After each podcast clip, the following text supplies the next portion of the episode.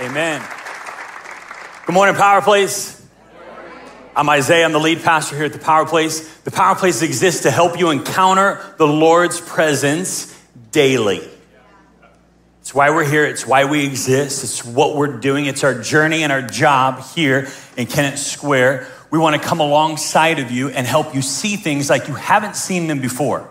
We want to help you and encourage you, just like Pastor Luke was talking about. He encountered the Lord and saw people in an airport how God saw them.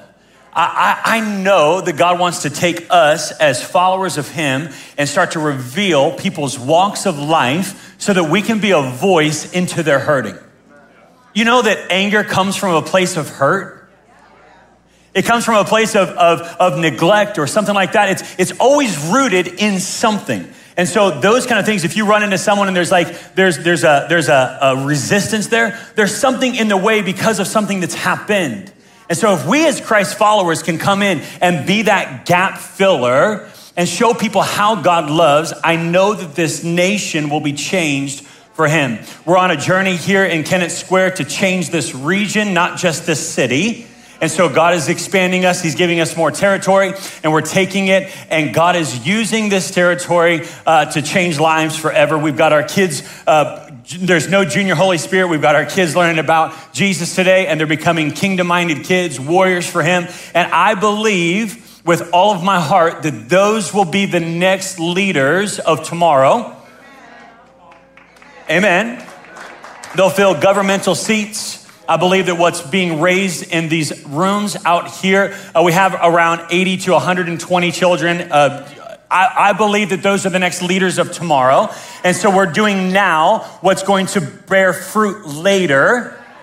We're starting to instill now what's going to bear fruit later. We're starting to put in and instill things in them like courage and faith and things unseen because we don't go by what we see, we go by what we know.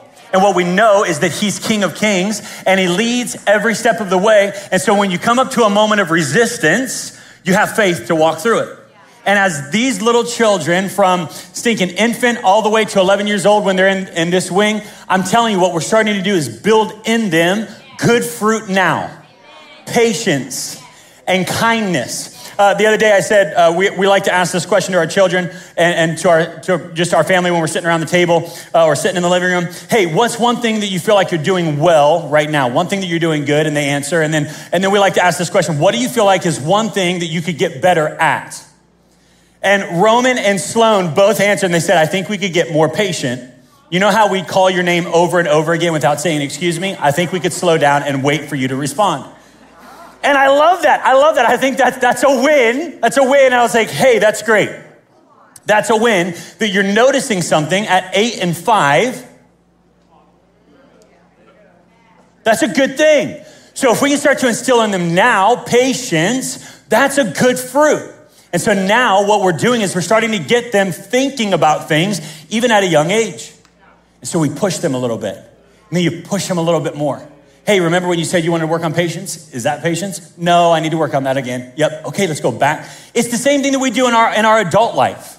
Some of you never got told about patience in your childhood, so your adult life is a wreck on the street. You behind the wheel of a car is awful because you were never taught patience as a child, and so you have zero patience in your driver's seat. I, I met this guy this week at a stop sign. He was tacked. He was ticked. And everybody was following the law, but he was ticked because we weren't going fast enough for him. I can promise you it's not an adult problem, it's a child problem. It's something that hasn't been instilled, hasn't been taught. And so we're being intentional here at this house, and we're intentionally building children that are kingdom minded, not worldly minded. They're kingdom minded, not situational minded.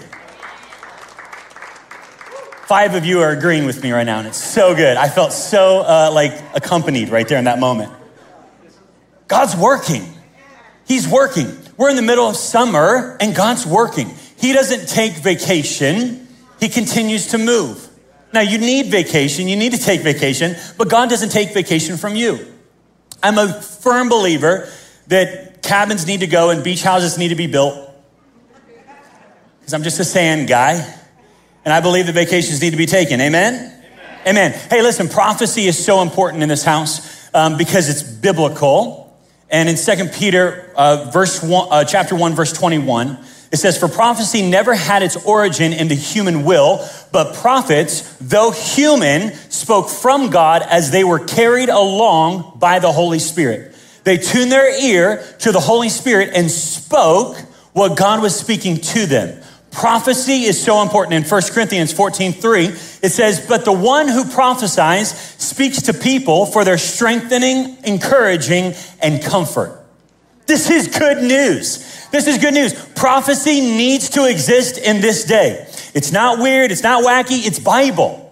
It's Bible. Now, are there some wacky prophets? Mm hmm. Mm hmm. You ever gotten a wacky prophecy? Mm hmm. Yup. You ever had to return a prophecy? Mm-hmm. Yup. Yep. Hey, that wasn't for me. Not sure who you're speaking to, but it ain't Jesus.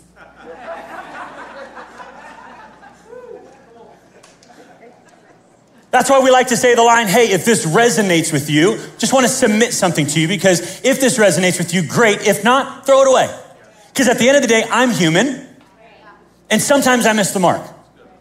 But I know that God's so good that he wants to send messages, so it's not going to restrict me. I'm not going to, I'm not going to live in fear of delivering a word. I'm just going to word it right so that I can hand it to you and you can either throw it away or keep it. Amen? There's no perfect person on the world. It's only him. He's the only perfect one. So we just go ahead and set ourselves up. I love prophecy. But when it's, hey, this is what the Lord said and you better do it or else, that's a problem. So we just deliver a, prophet, a prophecy and we, we say, hey, listen, this is something I want to submit to you. And if it resonates with you, great. If it doesn't, it's all good. Not a problem. I know I'm human. It's good. Cool? Amen. Amen. So if you get a prophecy in this house and it doesn't come by that way, just give it back to him or tell me. I'm just kidding. I'm kidding. I'm kidding. I'm kidding. Um, so the their prophecy is so important, and and this last year, um, I, I got prophesied over, and the guy walked up to me and he handed me this watch, and uh, it's just a regular Nixon watch, pretty cool watch.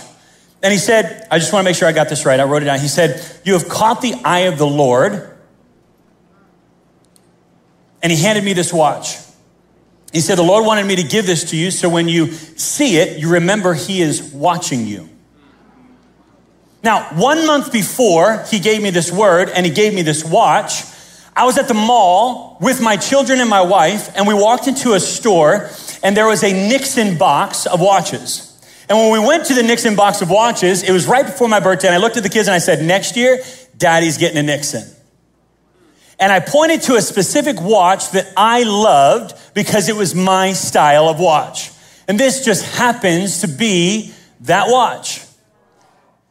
The guy doesn't know me, he had never met me before, and he doesn't even live in this state. You want to tell me there's no God and you want to tell me prophecy ain't real.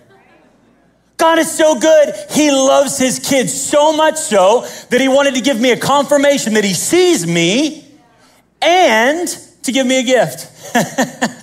the funniest part is when the guy gave me the watch, he said, I know it's not that great of a watch. And I was like, oh, son, you have no idea. I'm gonna be wearing this thing every day. Every day. The Lord is so good and he cares about his kids. So all our job is, is to get in position and watch God work. We just get in position, live in obedience, and we watch God work. And he does. I don't say that to gloat. It's a pretty cool watch. I know. Maybe someday the Lord will lay it on my heart to give it to you. Okay? As of right now, he hasn't. Okay? But I love the Lord. And let me just go ahead and confirm, I'll just confirm this whole hand. The Lord is so good, he hears your prayers. Over a year ago, I lost both of my grandfather's rings at the pool. I was swimming, they were getting a little loose. I handed them to my wife, so she lost them. And I said, Can you put this in a safe spot? She put them in a, a, a spot. And later on that evening, I said, Hey, babe, where are my rings? And she said, I don't know. You never handed them to me. And I said, Yes, I did. She said, No, you didn't. I said, Yes, you did. Yes, I did. And then we went back and forth, and I said, Yes, uh, yeah, I, I, I, remember. I remember handing them. No, you never handed I, I remember handing them. No, I over a year. So we started praying. We started praying, Lord, I pray that you would bring these rings back up. I called my mom. I'm like, search your house. I, I, I didn't know. I, I, I literally tore back everything in my house. We are at the beach uh, a couple weeks ago, and I get out the cooler, and, and Brittany goes, Hey, can you grab my bag? It's in the front of the cooler. I grab her bag, and when I pull it out, two rings come falling out and fall into the parking lot. And I was like, Oh, there he is. He's real. He's real. I put them in their safe to keep them safe for the year, right, babe? That's, that was the story. So God brought me back the rings. Prayer works, even in the simplest of things. My God is the God that can, He can heal you of cancer. And He can bring back, I'm telling you, the Lord is so good. This was heritage to me. I, this was remembrance. I love wearing my grandfather's rings. I think it's amazing. And so I love having them on my hand. And the Lord knew the importance to me. And So he said, Hey, son, I hear your prayers. I'm going to hand you something. It's a gift. And so put yourself in position to see God work. Amen? Can I give you some practical advice? Tune your ear to Him, wait, and listen. Tune your ear to Him, wait, and listen. Tune your ear to Him, wait. This is where we get the frustration in waiting. Because we don't want to listen because we just want to talk. Tune your ear to Him, wait, and listen. God, you have my patience and you have my ear. So, Lord, I tune into you. Speak, Lord. Your servant is listening. I want to talk to you today, part two of the suddenly's position. Everybody look at your neighbor. Say, the suddenly's position. The suddenly's position. Say it again, the suddenly's position. I want to talk to you today about two Bible stories that, posi- uh, that position themselves for the suddenlies to happen. Two, I felt like last week, David and Goliath, that was a suddenly's position. These are all like Sunday school Bible stories to me. These are like the felt board of Sunday school Bible stories, okay? Like this is how I grew up in a classroom with a green felt board in many different states because we traveled full time. These are the stories that resonate in my spirit when I think of the suddenly's position. Okay? The suddenly's position. And there is a position when it comes to suddenlies. Suddenlies don't just happen to everyone. Look at your neighbor. Say, you better check yourself. No, I should have been more serious than that. No, like look at your neighbor, like you walking down West Philly and say, you better check yourself. okay?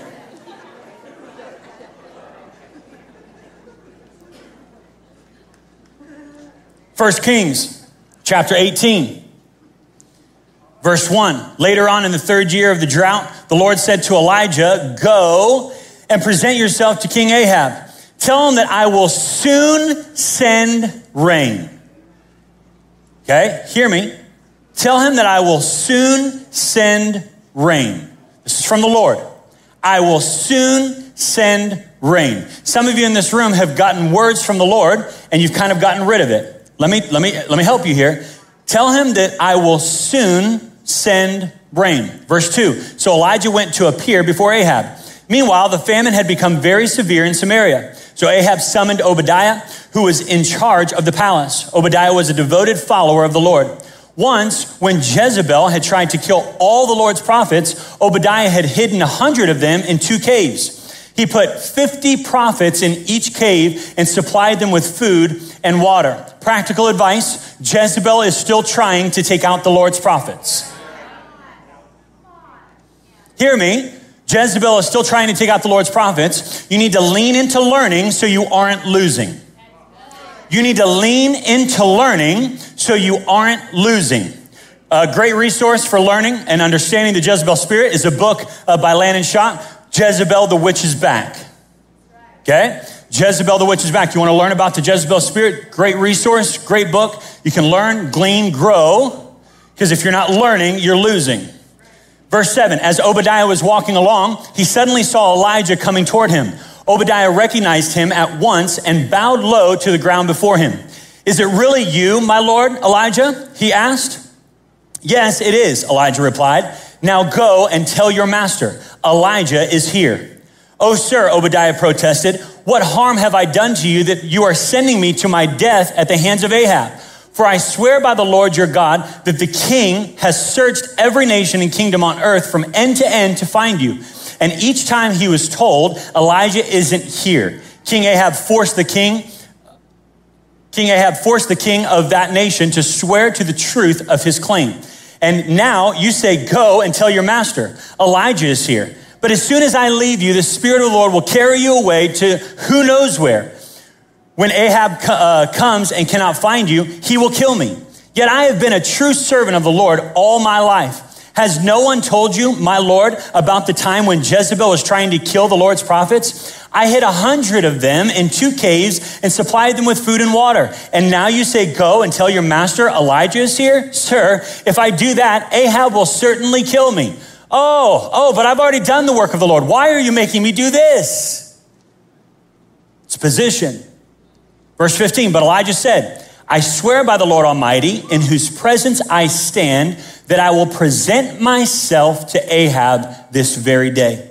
So Obadiah went to tell Ahab that Elijah had come, and Ahab went out to meet Elijah. When Ahab saw him, he exclaimed, So, is it really you, you troublemaker of Israel? I have made no trouble for Israel, Elijah replied. You and your family are the troublemakers, for you have refused to obey the commands of the Lord and have worshiped the images of Baal instead. Now, summon all Israel to join me at Mount Carmel, along with the 450 prophets of Baal and the 400 prophets of Asherah, who are, who are supported by Jezebel. So Ahab summoned all the people of Israel and the prophets to Mount Carmel. I love how Ahab listened to Elijah. Elijah comes up in there and he's like, whoa, whoa, whoa, you're the troublemaker. Go ahead and call all your little people and bring them down here. And Ahab's like, all right. So Ahab summoned all the people of Israel and prophets to Mount Carmel. Then Elijah stood in front of them and said, How much longer will you waver? Hobbling between two opinions. If the Lord is God, follow him. But if Baal is God, then follow him. But the people were completely silent. Isn't that funny? So loud in their opinions, so loud on social media, but when it comes to actually facing the problem, they were silent in person. Doesn't that sound like our current day? Everybody talking behind your back, ain't nobody got the courage to come to your face and let you know what's up. That's why we value real. We lean in to hard conversations because intentional conversations lead to health. So good. Verse 22 Then Elijah said to them, I am the only prophet of the Lord who is left, but Baal has 450 prophets. Now bring two bulls. The prophets of Baal may choose whichever one they wish and cut it into pieces and lay it on the wood of their altar, but without setting fire to it. I will prepare the other bull and lay it on the wood on the altar, but not set fire to it. Then call on the name of your God, and I will call on the name of the Lord. The God who answers by setting fire to the wood is the true God, and all the people agreed. They dug their own grave right there. That is the suddenly's position. Elijah put himself in the suddenly's position. God told him, I am sending rain soon. Elijah went by faith, stood before Ahab, and said, Hey, we got an issue. Let's go ahead and do some things because I've got a prompting from the Lord that something's about ready to happen. So we're going to find out who the true God is. When you're in the suddenly's position, a lot of things you say and do won't make sense in your current situation. When you have to rely on God, when you have to rely on God, you act different, you talk different, and you listen different. When you have to rely on God, you act different, you talk different, and you listen different. That's why when you rub shoulders with someone that actually trusts the Holy Spirit and leading and guiding, they sound different. Their language is different. Their posture is different. Their courage is different. Their faith is different. You see it. You see it all over them. They, they don't get affected by things around them because they act different, they talk different, and they listen different. In verse 25, then Elijah said to the prophets of Baal, You go first, for there are many of you. Choose one of the bulls and prepare it and call on the name of your God, but do not set fire to the wood. So they prepared one of the bulls and placed it on the altar. Then they called on the name of Baal from morning until noontime, shouting, Oh, Baal, answer us. But there was no reply of any kind. Then they danced hobbling around the altar they had made. Can you imagine that sight? What a great sight. Just watching people trying to call on a God that doesn't exist looking like a bunch of buffoons after being silent in the face of courage. They already came in with their tails between their legs.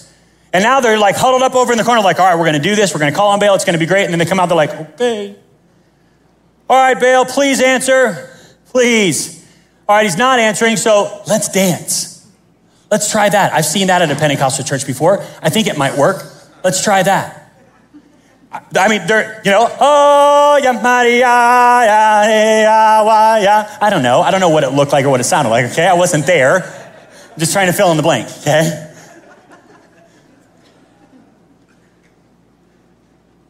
They're, they're, they're pulling at everything. Kind of like our current situation, they're pulling at everything. They're going to tell you that Roe v. Wade didn't work because it only saved 25,000 babies. Sounds like a win to me. They're going to tell you that people are not buying into change. Sorry. Looks to me like there's more good schools being launched in this season than ever before because people are waking up to the reality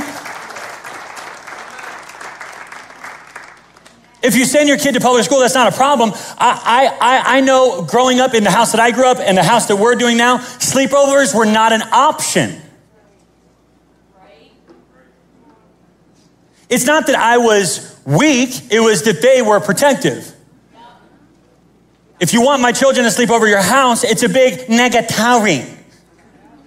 If your house, if your na- last name doesn't rhyme with schmack or schmallis or schmandizio, it's not going to happen. It just is what it is. Why? Because I protect my kids. And I want to put them in an area where they can build an altar, put a bull on it, call fire from heaven, and he does it. Because they're built in kingdom minded areas. And I'm placing my children in strategic environments saying, There you go, Lord. We're putting them here. Now you can pour. We're putting, oh, we're just positioning them for greatness and a life full of faith. In verse 27, about noontime, Elijah began mocking them. Now, I find this part funny. If I was there, I might have been like, Elijah, chill it out. You know what I'm saying? But he's mocking them. You'll have to shout louder, he scoffed, for surely he is God. Perhaps he is daydreaming or is relieving himself. Or maybe he is away on a trip or is asleep and needs to be awakened. Elijah, tone it down just a little bit, okay? I mean, he goes in.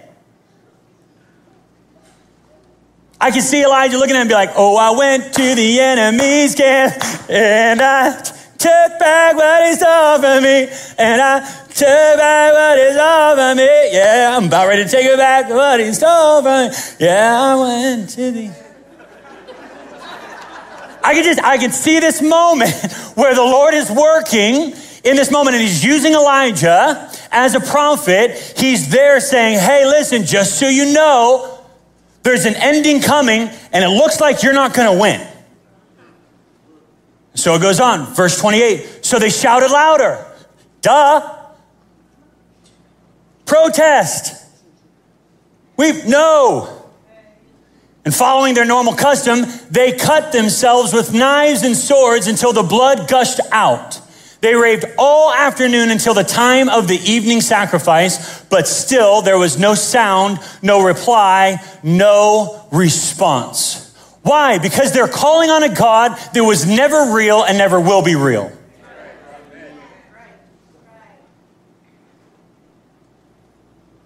Verse 30. Then Elijah called to the people, Come over here. They all crowded around him as he repaired the altar of the Lord that, had, that they had torn down. He took 12 stones, one to represent each of the tribes of Israel, and he used the stones to rebuild the altar in the name of the Lord. And then he dug a trench around the altar large enough to hold about three gallons. He piled wood on the altar, cut the bull into pieces, and laid the pieces on the wood. Then he said, Fill four large jars with water and pour the water over the offering and the wood. I love this. Let's take it to another degree. Why not? Let's dump some water.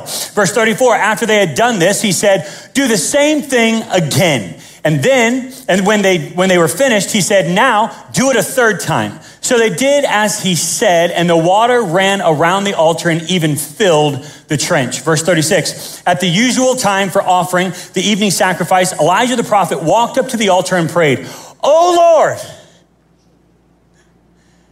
God of Abraham, Isaac, and Jacob, prove today that you are God in Israel and that I am your servant. Prove that I have done all this at your command.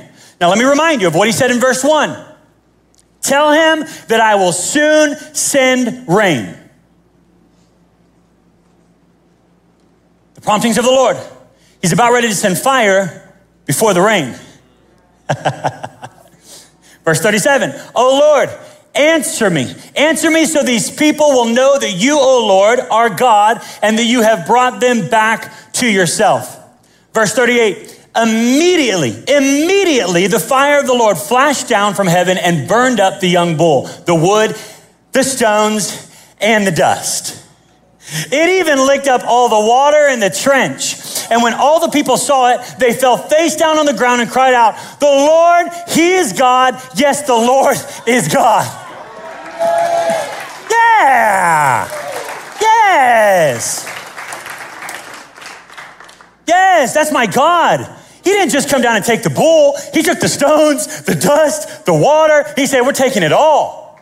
Can you imagine being there in that moment from going from these, these, these 450 men going around cutting themselves, being, being all crazy, calling us, and then Elijah just stepping up saying a simple prayer Lord, prove it. Prove that you are Lord. Prove that you are God.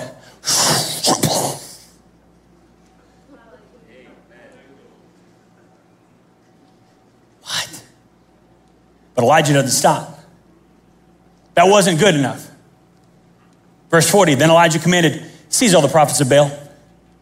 Seize them all. Don't let a single one escape. So the people seized them all, and Elijah took them down to the Kishon Valley and killed them there. You want to mock? You want to go that way? It's over. Ooh. Verse 41 Then Elijah said to Ahab, Go get something to eat and drink, for I hear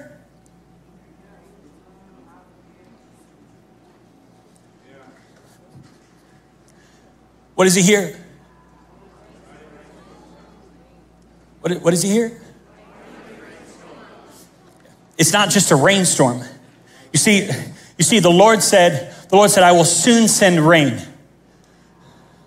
But in Elijah's spirit, he knows, he knows that the Lord sends mighty. Ooh, the Lord sends mighty. The Lord doesn't do anything small. so when the Lord gives me a prompting, I know that He's going to go above and beyond. You need to go and eat and drink, son, because soon, oh, I hear a mighty storm a brewing. Some of you need to wake up because I'm getting ready to drop something and I'm already in the process of dropping it and you're just not getting it. I'm telling you, the rain, oh, mighty rainstorm is coming. And you know, you know, you know, you know, the King Ahab is like, You're joking, right? Wait, wait, wait. Oh, yeah. You're the guy that just called fire from heaven and it happened. So I'm going to go grab something to eat and drink. So his fruit, his prayers, what he saw and knew, he said, Elijah's not a joke. Elijah's the real deal. And so therefore, I'm going to go, I'm going to go, I'm going to go. This is a prophetic word coming from Elijah. God told him now he is walking in obedience. I hear a mighty rainstorm coming. No doubt in the way he said it. That's the suddenly's position. There was no doubt in the way he said it. He said, Hey, King Ahab, go get something to eat and drink. For I hear a mighty rainstorm coming. The suddenly's position is the posture and action of if God didn't step in or doesn't step in, this will not be possible. The suddenly's position is the posture and action of if God doesn't step in or didn't step in, this will not be possible. Verse 42, so Ahab went to eat and drink. Duh, he did. He's like, yo, I saw a fire. I know the rain's coming. I can't see it yet, but I didn't see the fire either. And I was like, whoa, surprise. so he went and got some drink and got some eat, and there it is. But Elijah climbed to the top of Mount Carmel and bowed low. Love where Pastor Billy went this morning. You got to get low to the ground and prayed with his face between his knees. Verse 43. Then he said to his servant, Go and look out toward the sea. That's an act of faith. Some of you never get to part two. You just say it's coming and then you never act. Part one, saying it's saying it, is void without action. Part one becomes void without action. You can't just say it's coming and then never go to look for it. You can't say, I feel it, I feel something.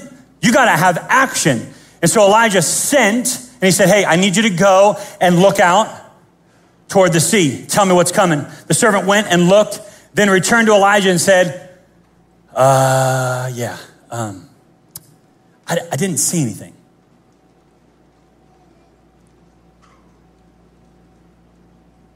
Practical advice if God said it, He meant it, and He'll do it.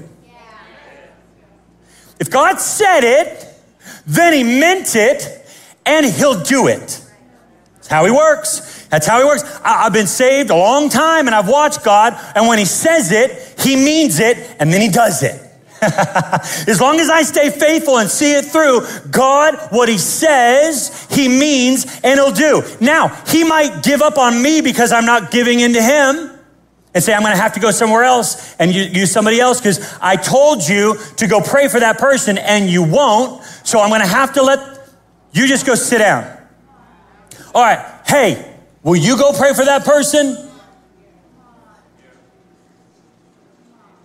I tried. Elijah says, Go look for the rainstorm. The servant comes back and goes, Hey, uh, I didn't see anything. So what does Elijah say next? Seven times Elijah told him to go and look. Two. Yeah, Elijah. I, I, I, didn't, I didn't see anything out there. I know you keep telling, I know you're down here low. Get down here. Elijah, hey, bud. I know, I know you're like in this posture of praying, but you sent me and I've gone twice now and there's nothing. So I know, I know he said fire, but are you sure he said rain? I just, it's getting kind of funny. Elijah, in the low position, says, Go again. Go again.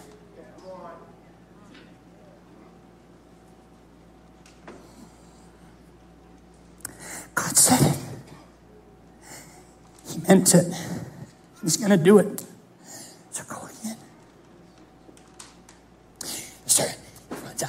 Goes out to the edge. It's his time three, and he looks out over the edge, and he's like, "Oh crap!" And he runs back over. He's like, "Elijah, Elijah, hey, Elijah, I didn't see anything. What do you want to do?" Elijah says, "Go again." He's Like, okay, okay, okay. Oh boy, oh boy, Elijah, Elijah. I'm really getting used to this run. Ah, there's nothing. I don't know if you're like joking with God or if he's joking with you, but I didn't go again. Okay. All right. Are you sure? Okay. Oh, can I get some new shoes? Okay. All right. Five. I mean, can you imagine the moment between Elijah face down where he's going before the Father and this kid is just trying to be obedient and trying to go and he's like, no, no, no, you got to go back because God told me that soon he's sending rain and I believe that the prompting was real because I'm a son of the Most High God. So get in alignment and watch him work. Woo! Oh, oh, oh, oh, it gets so good because you know that by time six, this kid's like, this boy's whack. I'm not really sure why I'm following him. I'm not really sure. I saw the fire, but I'm not sure about the rain. And he goes out and time six, he's like, there's nothing. This is frustrating. He's marching back to Elijah like, oh, I don't know why I keep going out there. I keep listening. Hey, wake up. There ain't nothing out there. I've been out there six times. What do you want? What do you want? What are you, what are you, what are you looking for? Go again. Uh, all right, last time. I, I can see it. Last time I'm doing this, and you owe me a new pair of shoes. Goes out, and he's looking over the sea. Oh, when he looks over the sea in verse 44, finally the seventh time, his servant told him, Ooh, I can see him. I can see him out there on the seventh time. Like, oh man, oh, oh, I didn't see that the last six. The last six there was nothing there, and now there's something there. I see it. Oh man, and he, oh Elijah. Oh man, finally the seventh time his servant told him, I saw a little cloud. it was about the size of a man's size of, size of a man's hand. It's so small. Wait, wait, wait. Ah. I saw a little cloud, about the size of a man's hand, rising up from the sea. Ooh. You know what's different though? He had already journeyed here six times and he saw nothing. Ooh, ooh, I'm about to drop something. You need to be writing this down. I'm telling you, he had been out to this mark so many times and seen nothing. That when he came out here on the seventh time and he saw a cloud about the size of a man's hand, not very big to you, but to me, that's a confirmation to a word that God gave me in my private moments. And today I get to be on top of the mountain, seeing the size of a man's hand cloud rising up from the water. Woo! Oh, don't challenge my private time with God. Look at the results. Shoo! Oh, and a servant. Uh, it's like, hey, hey, just so you know, I was starting to doubt you. I just got to be real. We got to have a real moment here. You sent me out on the sixth time. I was like, ain't no way. But now I see it. There was a cloud about this size, and I'm telling you, you're the man. You're the man. Go ahead, spend all the time you need down there, man. You got this. I'm just gonna be back here. I'll be your armor bearer. All right, you got it. You go. Ah. Elijah continued with faith and action. The small cloud was a confirmation for his spirit. So, what's he do? He reacts with shouting. Then Elijah shouted, Hurry!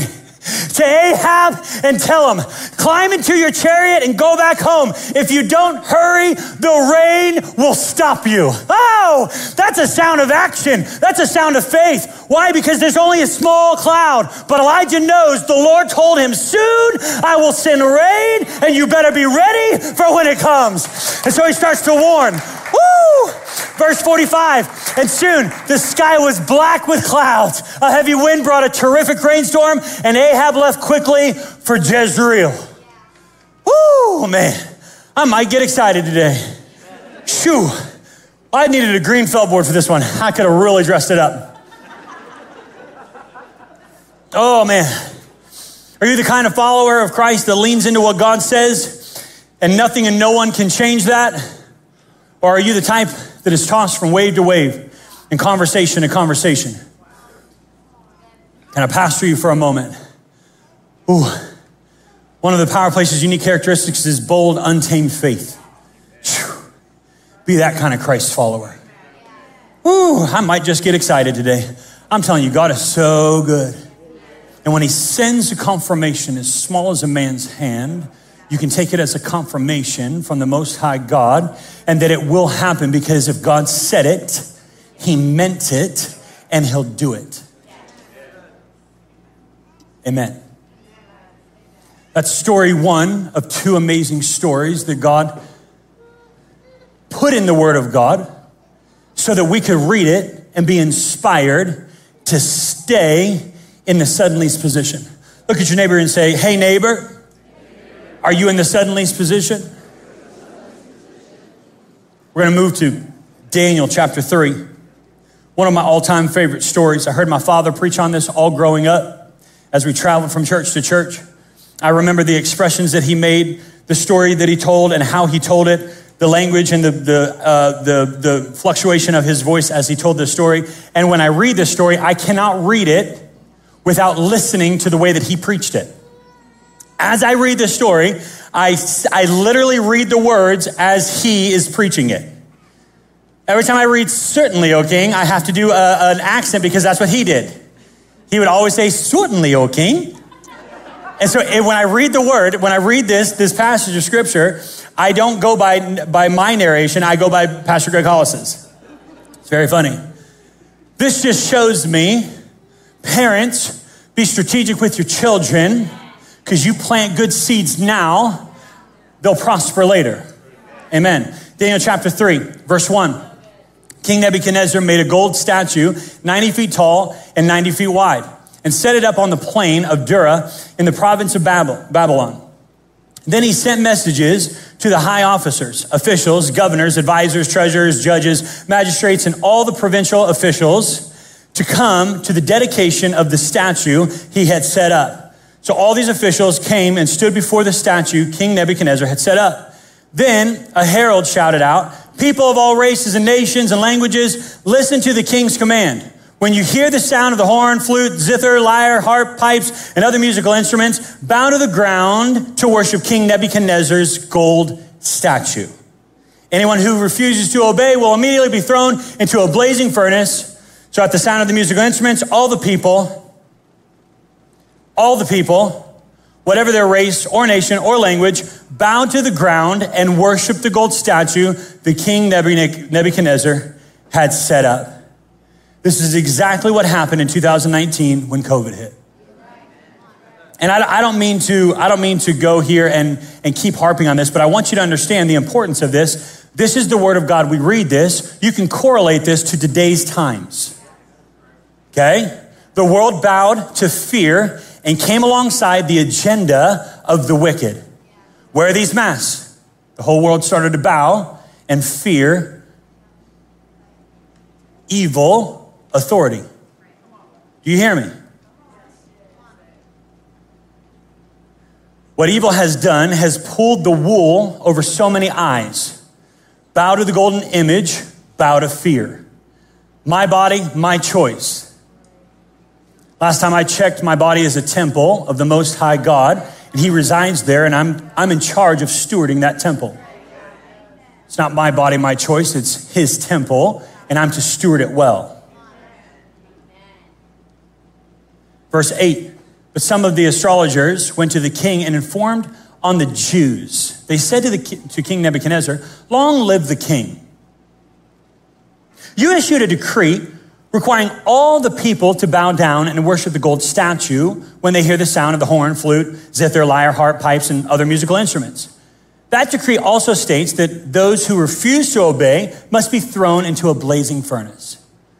There are some Jews, Shadrach, Meshach, and Abednego, ring a bell, whom you have put in charge of the province of Babylon. They pay no attention to you, your majesty. They refuse to serve your gods and do not worship the gold statue you have set up. Then Nebuchadnezzar flew into a rage and ordered that Shadrach, Meshach, and Abednego be brought before him. When they were brought in, Nebuchadnezzar said to them, is it true, Shadrach, Meshach, and Abednego, that you refuse to serve my gods or to worship the gold statue I have set up? I will give you one more chance to bow down and worship the statue I have made. When you hear the sound of the musical instruments, but if you refuse, of the musical instruments, but if you refuse, you will be thrown immediately into the blazing furnace. And then, what God will be able to rescue you from my power? Shadrach, Meshach, and Abednego replied, Oh, Nebuchadnezzar, we do not need to defend ourselves before you. If we are thrown into the blazing furnace, the God whom we serve is able to save us. He will rescue us from your power, your majesty. But even if he doesn't, we want to make it clear to you, your majesty, that we will never serve your gods or worship the gold statue you have set up. Some of you talk in riddles, hoping that someone will get that you're a Christian without offending them. But in the meantime, lowering your standards to fit in. It's okay to be bold and clear. I didn't say rude, I said bold and clear. Don't sell the suddenly's position for the adaptable position. Some of you need to write that down. I'll just go ahead and wait right here. Some of you are selling the suddenly's position for the adaptable position. You just adapt to your environment. Well, I'm around those friends, so I have to adapt a little bit. I mean, I'm, I'm not doing what they're doing necessarily. I'm just helping them to see what they can't see. Are they changing? Because if they're not changing, you're adapting. That was really good. That was really good. Deserved a little bit more of a yes. So good. In Ephesians 4 13, it says, Until we all attain to the unity of the faith and of the knowledge of the Son of God, to mature manhood, to the measure of the stature of the fullness of Christ, so that we may no longer be children tossed to and fro by the waves and carried about by every wind of doctrine, by human cunning, by craftiness and deceitful schemes. Don't sell the suddenly's position for the adaptable position. Don't be tossed from wave to wave. Don't be that Christian. Know who you are. Be bold and clear. Verse 19 Nebuchadnezzar was so furious with Shadrach, Meshach, and Abednego that his face became distorted with rage. I've seen this face on my sister. And she was like so frustrated with me. How can you be frustrated with me? I remember back in the, uh, when we traveled, we, we had the trailer and the truck, and we would ride as kids back in the back. And when we were in the back, uh, we would torment my sister by turning into aliens and act like we couldn't understand her. It was amazing. So we'd literally, and the only way to communicate to my parents was a intercom system that was mounted on the wall. And so we would block that with all of our lives because we knew that a spanking was on the other side of if she got to that intercom. Um, so, so we would literally be in the back of the trailer and then we would just die and we'd be like, she's like, no, please, no, please. And then we'd come back as, you know, beep, beep, beep, beep, beep, beep. And then we'd go out. Oh, it was amazing. Guys, it was magical. So magical. Oh, I love to torment her. So good. Going on, he commanded that the furnace be heated seven times hotter than usual. He was pretty frustrated. Then he ordered some of the strongest men of his army to bind Shadrach, Meshach, and Abednego and throw them into the blazing furnace.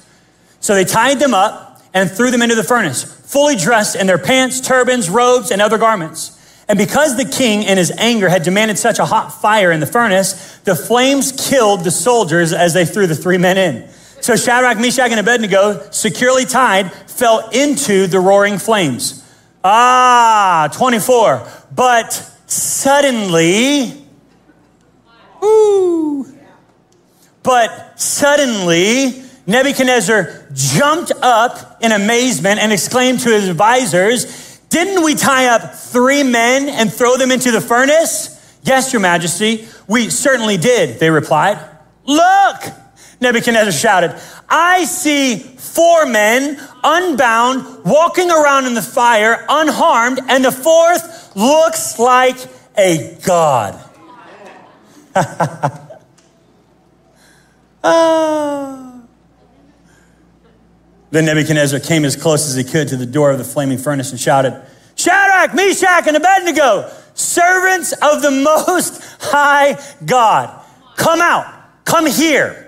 So Shadrach, Meshach, and Abednego stepped out of the fire. Then the high officers, officials, governors, and advisors crowded around them and saw that the fire had not touched them. Not a hair on their heads was singed, and their clothing was not scorched. They didn't even smell of smoke. What? Are you kidding me? You ever been into a house that's uh, uh, heated by wood? The house is, it smells like wood. It smells like fire. No, no, no, no, no, no, no, no. Not an ounce. You thought the fire was going to kill you, but it refined you. You thought the fire was going to kill you, but it refined you. You thought, you thought, you thought, you thought the fire was going to, no, no, no, no. The fire was set there to refine you.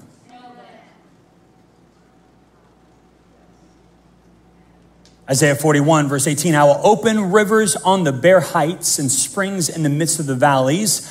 I will make the wilderness a pool of water and the dry land fountains of water. God can do the impossible. What seems impossible with man is not impossible with God. Don't get out of the suddenly's position because you're faced with something that seems impossible. Step in. Oh, oh, oh, King, I, I know you set up this image and you expect us all about. Oh, no, no, no, we're not going to because my God can deliver us and He will. But even if He doesn't, we're going home. So we're good. Thanks for checking on us over here, but you go ahead and play your Zuth and Lyre and Zither and Zed. You go ahead and play all those things, and, and we're just going to be over here. We're going to stand because we ain't bound.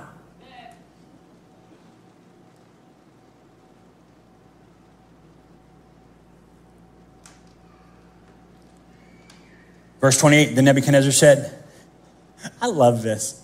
This is so good. Praise to the God of Shadrach, Meshach, and Abednego. He sent his angel to rescue his servants who trusted in him. They defied the king's command and were willing to die rather than to serve or worship any God except their own God.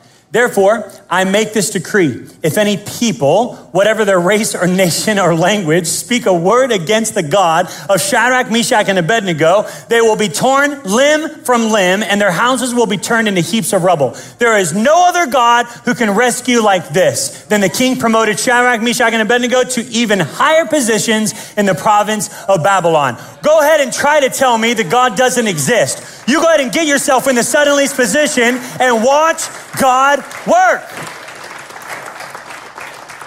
He took what seemed to be an impossible situation and brought possibility to it.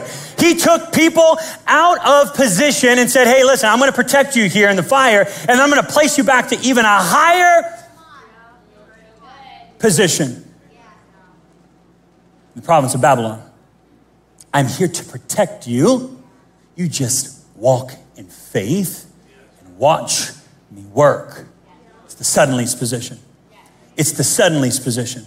It's the suddenly's position. Worship team, you can join me, please.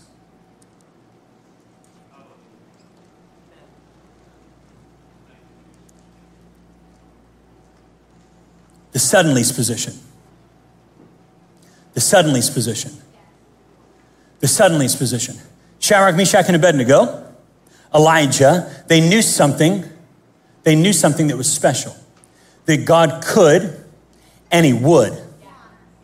He could and He would. He could and He would. But even if He didn't, they were okay with it. And this is where the church gets hung up because we're in a position where we're like, ah, man, but if He doesn't, I'm not really sure I'm going to be able to do this. I can't give a sacrificial gift because if I do, I'm not sure I'm going to be able to pay my bills. We're even held up on those kind of things. We're even held up on the small things because we get so hung up on the small things that, that we don't know if God can do it, that we don't act by faith and step out so that God can show up and supply.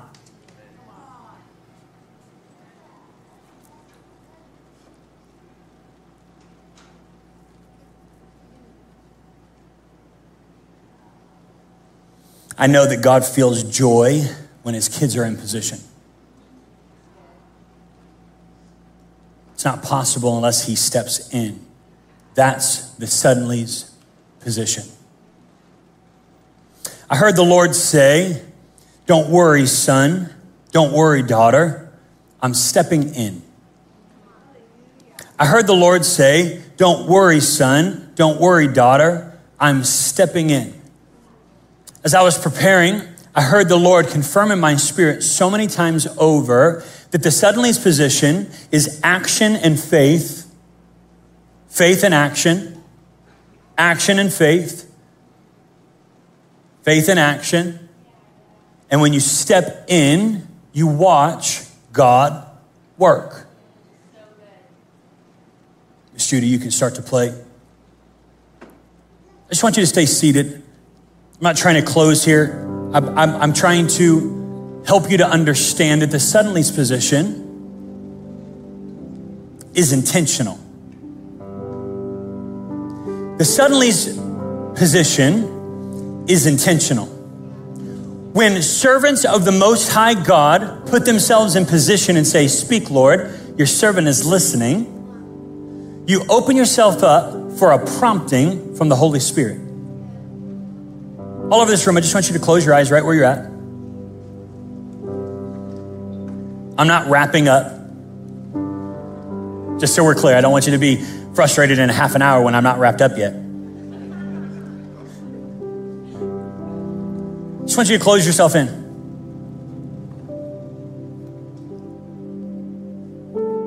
feel the Lord is speaking to his sons and daughters this morning. Feel the Lord is speaking to his sons and daughters this morning. I heard the Lord say, Don't worry, son. Don't worry, daughter. I'm stepping in. Don't fear the unknown. Just stand. Don't fear the unknown. Just stand. Don't fear the unknown. Just stand because I'm stepping in. I will fight for you. He is fighting for you. Stay in position. Just want you to take a moment and say, I am the Lord's. I'm staying in position. Go ahead, you can lift your hands all over this room. Just stay seated. Keep your eyes closed all over this place. Just lift your hands. I am yours, Lord. I'm staying in position. I am yours, Lord. I am staying in position. Woo. Ah.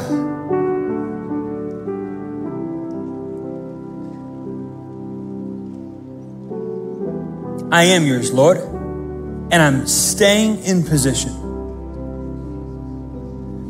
Even when I don't see the clouds, I will send my servant back over and over and over and over because I'm not worried that you're not going to show up. It's just probably not time yet. So I'm going to continue to go back to the outpost and look over the sea and look for that cloud, that small cloud, the size of a man's hand, Lord. That's all I need. I just need a little confirmation. And God, I'll continue to go back to the place you told me to go oh, until I see it. I'm going to stay in the suddenly's position, Lord. I am yours. I am yours. I am yours. I'm going to stay in the suddenly's position. I am yours. I'm going to stay in the suddenly's position.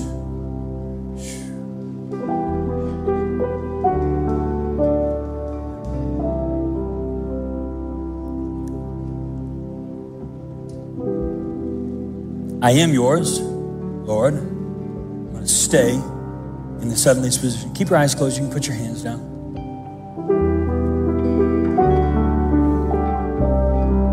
Some of you have been robbed by the enemy.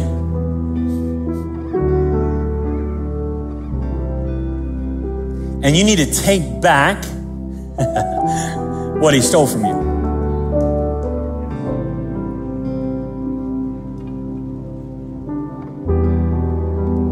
As I was praying this morning, the Lord brought that song into my spirit. I went to the enemy's camp and I took back what he stole from me. And I started singing it. and I started encountering the Lord, and the Lord's like, I am getting ready to restore. Oh, I'm getting ready to restore what the cankerworm has eaten over years of time. So that my children can, with confidence, get back in the suddenly's position.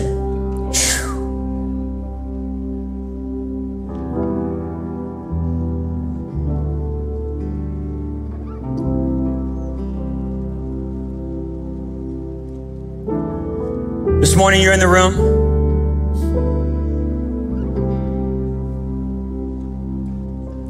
You say, I'm ready to take back what the enemy stole.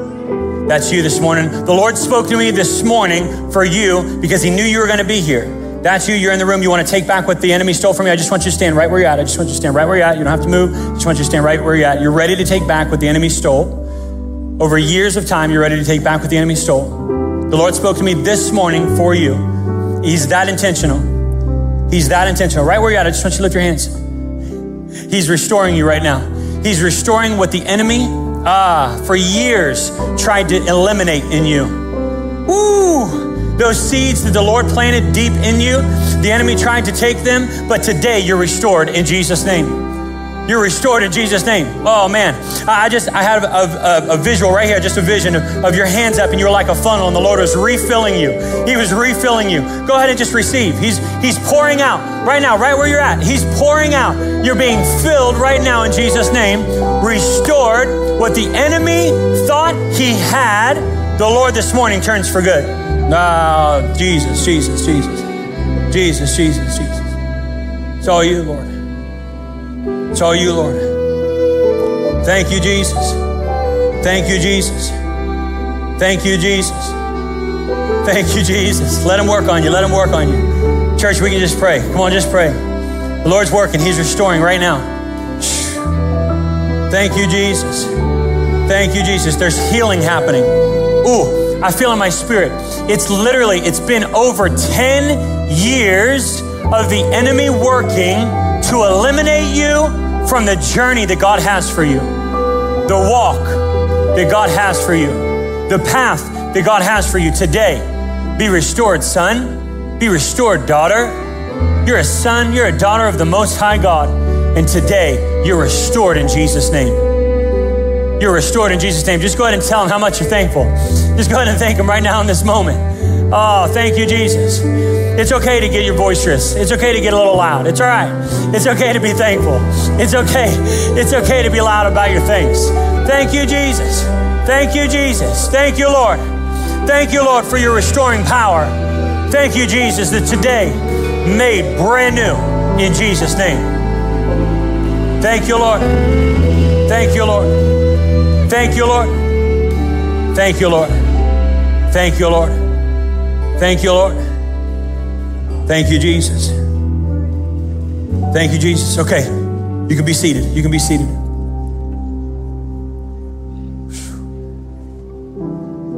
Oh, what God's doing in this room. Just want to listen and be obedient. I think of Elijah and the moment on his face. He had already seen the fire from above. And now he's waiting on the cloud. Now he's waiting on the rain.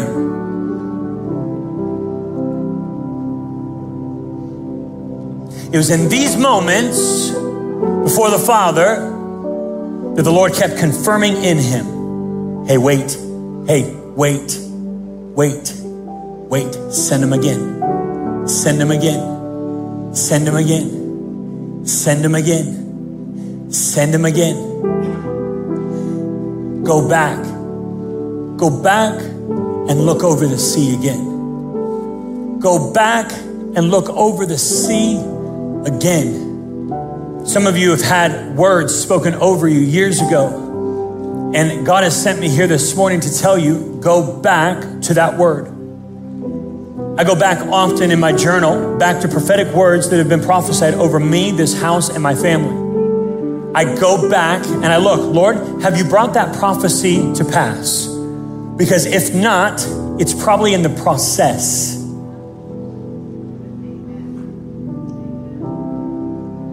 Some of you didn't get that. If the prophecy has not come to pass, and it, it, I'm not living in it or haven't seen it, then it must be in the process of happening. So I'm going to go ahead and get in position and I'm going to steward the prophetic word that has been placed on me.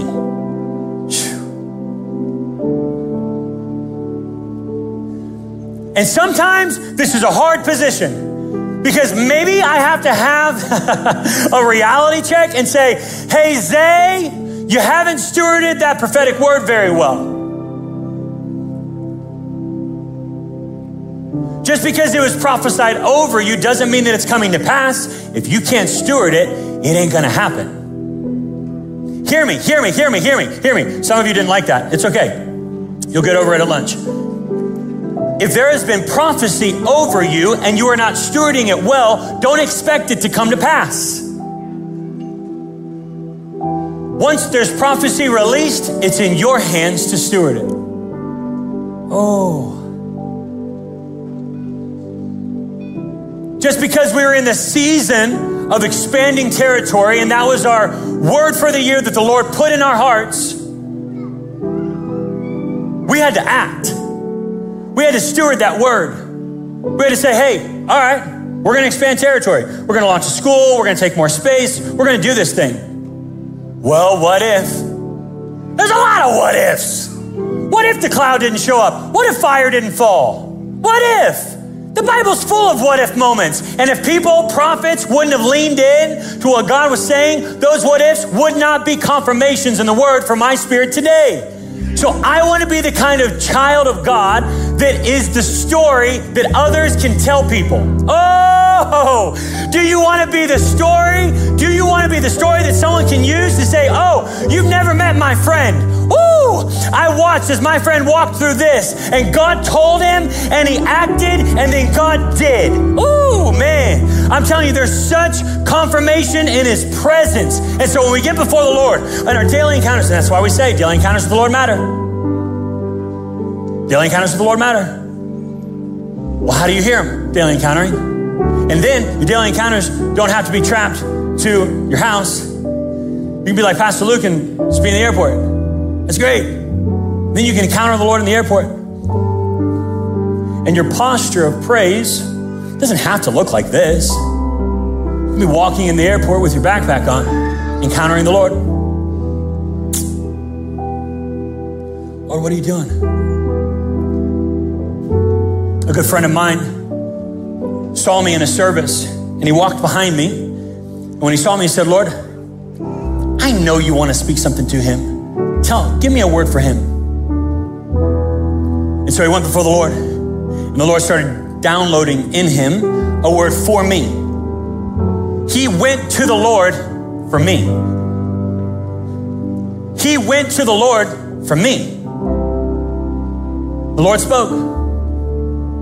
He went to the Lord and said, Hey, Lord, your servant's listening, and I know you have something to say to my friend. The Lord downloaded a word and he came and delivered it to me.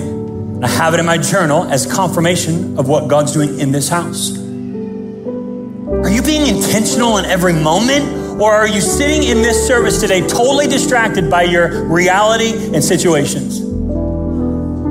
Have you heard what I said today? Or are you just distracted by the problems in the world that you're having?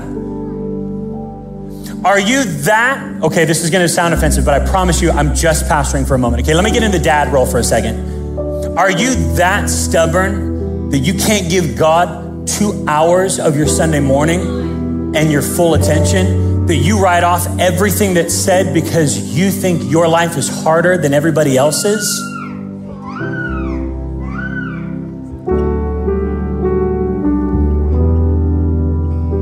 Sorry, that was just a pastoring moment for a second. Because I want you to know how much I love you. I love you so much that when I go to the throne room, I go to the throne.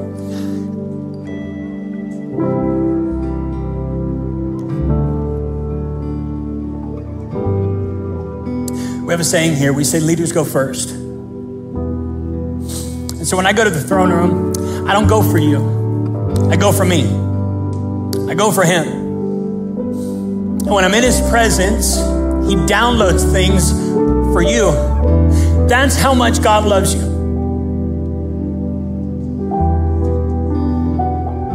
God loves you more than I do. Sometimes I'm frustrated with you, if I can be real.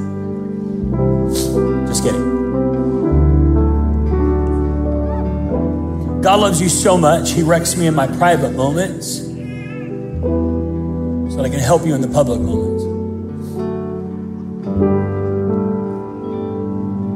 Did you know that God wants your full obedience? And He wants to send you back to look over the sea for the cloud of confirmation.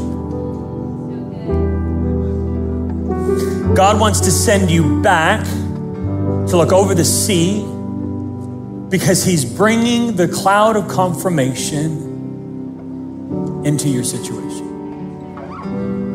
I don't know what you're up against. I don't know your day to day. I don't know your, your, your walk. I don't know your home environment. I don't know what kind of, of family you live in, whether it's a divided home, whether it's a, a together home, whether you have issues from Monday to Saturday and then Sunday we think you got it all together. I'm not sure. I don't know if you're having money issues. I don't know if you're having obedience issues with your children and it's just frustrating and you're watching you're watching everybody just kind of go all over the place and, and, and you live in you live in this state of confusion and chaos. I'm not sure. But I do know this that when you give your full attention to God and you give him your yes, the cloud of confirmation is coming to your home. The cloud of confirmation is coming to your home. Come on, can we stand all over this place? Can we stand all over this place?